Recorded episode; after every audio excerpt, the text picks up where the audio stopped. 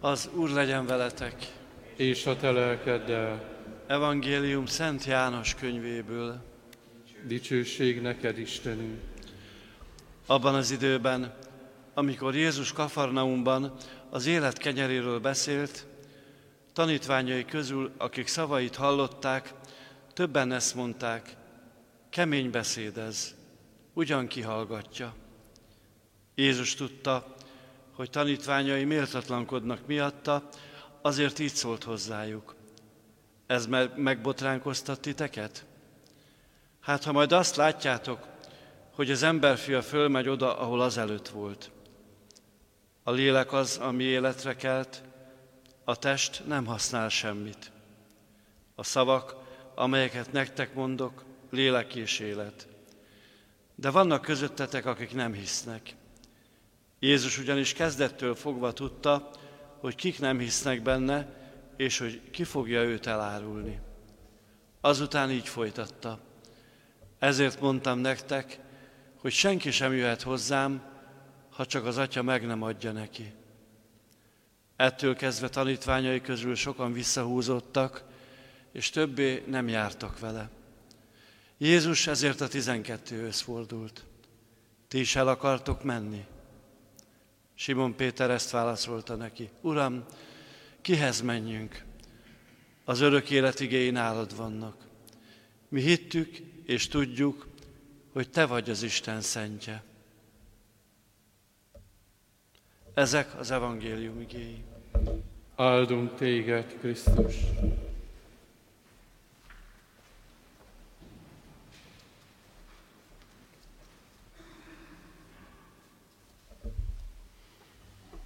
Krisztusban, kedves testvéreim,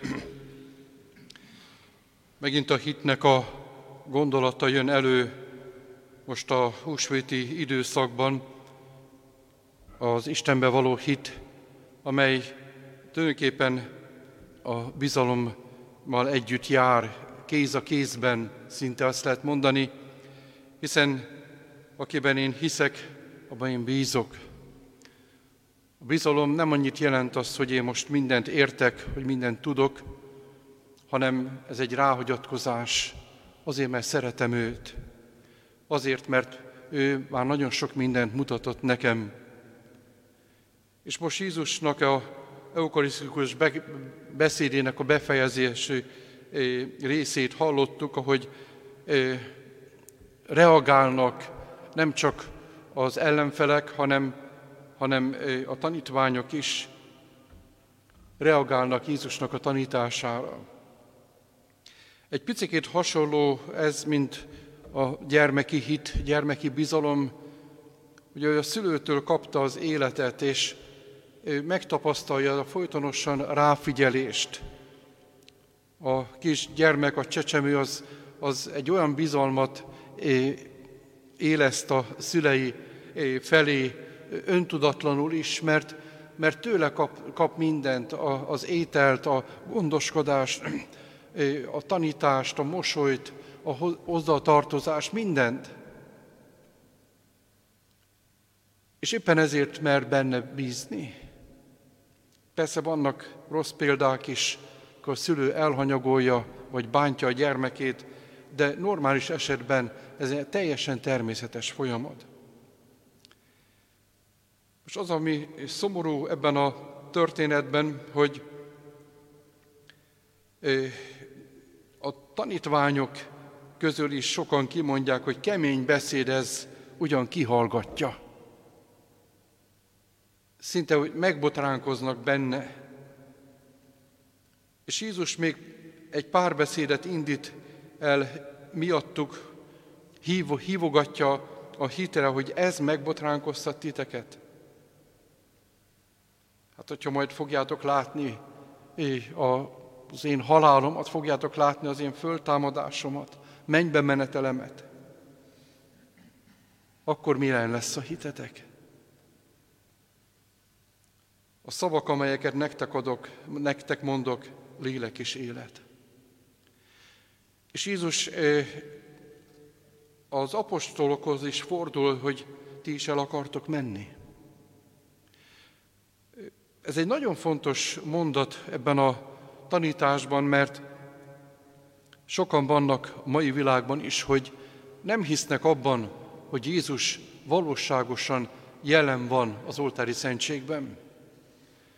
Hogy abban a kenyérben és a borban, mely Jézus parancsára a, a püspökök, papok átváltoztatnak eh, Jézusnak a hatalmával, a Szentlélek erejével, hogy ő így akar köztünk maradni. A föltámadás után nem ment el, hanem a kenyér és a bor színébe, és az ő tanításában jelen van.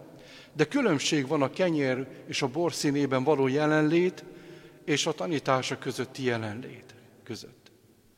Ez egy valóságos jelenlét.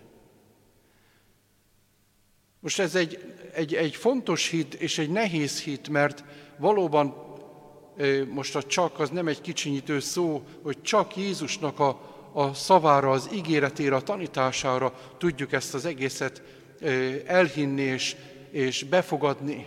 Nem azért, mert érthető, nem azért, mert, mert, mert ez egy természetes dolog, nem azért, mert ez egy ismétlődő folyamat az életben, hanem azért, mert, mert a végtelen Isten mondta ezt, és neki hiszünk. Hogyha ezt jelképesen értelmezte volna Jézus azt, hogy, hogy ez nem kell ezt úgy szóról szóra venni, hogy ténylegesen az én testemé és az én véremé válik, akkor elkezdett volna magyarázni, hogy látja azt, hogy a, a, a tanítványai, az, talán még az apostolai is elhagyják. És az apostoloknak is megadja ezt a, ezt a szabadságot, hogy, hogy ti is el akartok menni.